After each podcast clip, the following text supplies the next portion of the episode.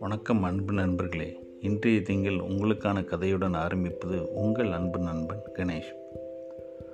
ஒரு கிராமம் அந்த கிராமத்தில் ஒரு அம்மா அப்பா ஒரு ஐந்து வயது குழந்தை ஒரு அளவான குடும்பம் மிகவும் மகிழ்ச்சிகரமாக வாழ்ந்து வந்தார்கள். அப்பொழுது ஒரு நாள் அந்த குழந்தையை கூட்டிக் கொண்டு ஒரு கோயிலுக்கு சென்றார்கள். அந்த குழந்தை செல்லும் வழியெல்லாம் இருக்கும் கடைகளை பார்த்து அங்கொன்றும் இங்கொன்றும் இருக்கும் பொம்மைகளையும் ஒன்று ஒன்றாக கேட்டுக்கொண்டு வந்தது. அதற்கு அம்மா அப்பா வாங்கி தருவார்கள். முதலில் கோயில் சென்று சாமி தரிசனம் பண்ணிவிட்டு வந்து வாங்கி கொள்ளலாம் என்று கூறினார்கள். குழந்தையும் அதற்கு சரி சரி என்று கூறுகின்றது. அதேபோல் கோயில் சென்று சாமியை தரிசனம் செய்து கொண்டு திரும்புகிறார்கள். அப்பொழுது அந்த குழந்தை ஒரு பழக்கடையில் இருக்கும் ஆப்பிளை பார்த்து எனக்கு இந்த ஆப்பிளை கண்டிப்பாக வாங்கி கொடுங்கள் என்று கூறுகிறது. அம்மா உடனே நீ அப்பாவிடம் கேள் என்று கூறுகிறார். அப்பாவிடம் அந்த குழந்தை கேட்குது. அப்பாவும் ஒரு கிலோ ஆப்பிள் வாங்கி கொடுக்கின்றார். அதே போன்று அந்த ஆப்பிளை வாங்கி கொள்கிறது.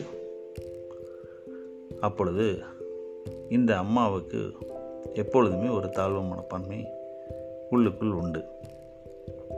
அதுபோன்று அப்பா திடீரென்று அந்த குழந்தையிடம் அப்பாவுக்கு ஒரு ஆப்பிள் கொடு என்று கேட்கிறார். அந்த குழந்தையும் எடுத்து கொடுத்து விட்டார் மீண்டும் கையில் ஒரு மூணு ஆப்பிள் வைத்திருக்கிறது. சிறிது தூரம் நடந்து செல்கிறார்கள்.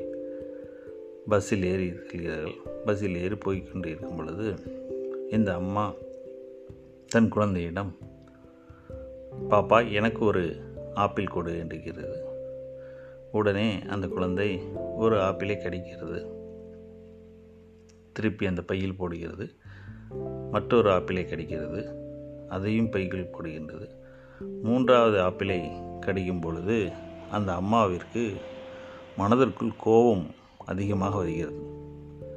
நாம் கேட்க கேட்க இந்த மூ ஒவ்வொரு ஆப்பிளாக கடித்து நமக்கு கொடுக்கக்கூடாது என்ற எண்ணத்தில் இப்படி கடிக்கின்றார் என்று மனதிற்குள் கோபம் தன் குழந்தைதான் என்றாலும் கோபம் வருகிறது தாய்க்கு.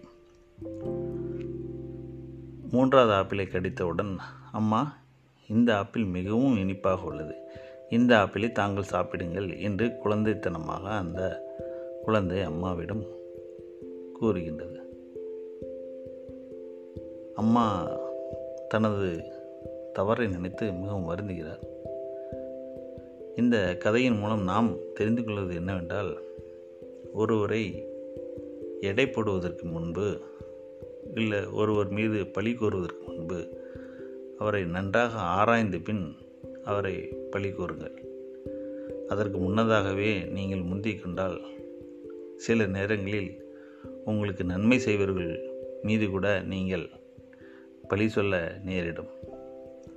ஆதலால் நாம் ஒருவரை குறை சொல்வதற்கு முன்பு நன்று யோசித்து அதன்பின் ஆராய்ந்து அதன்பின் கூறுவது சால சிறந்தது.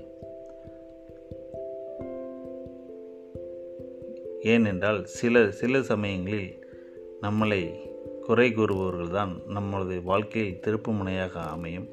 அதன் மூலம் தான் நாம் அடுத்த இடத்திற்கு செல்ல வேண்டிய நிலை ஏற்படும்.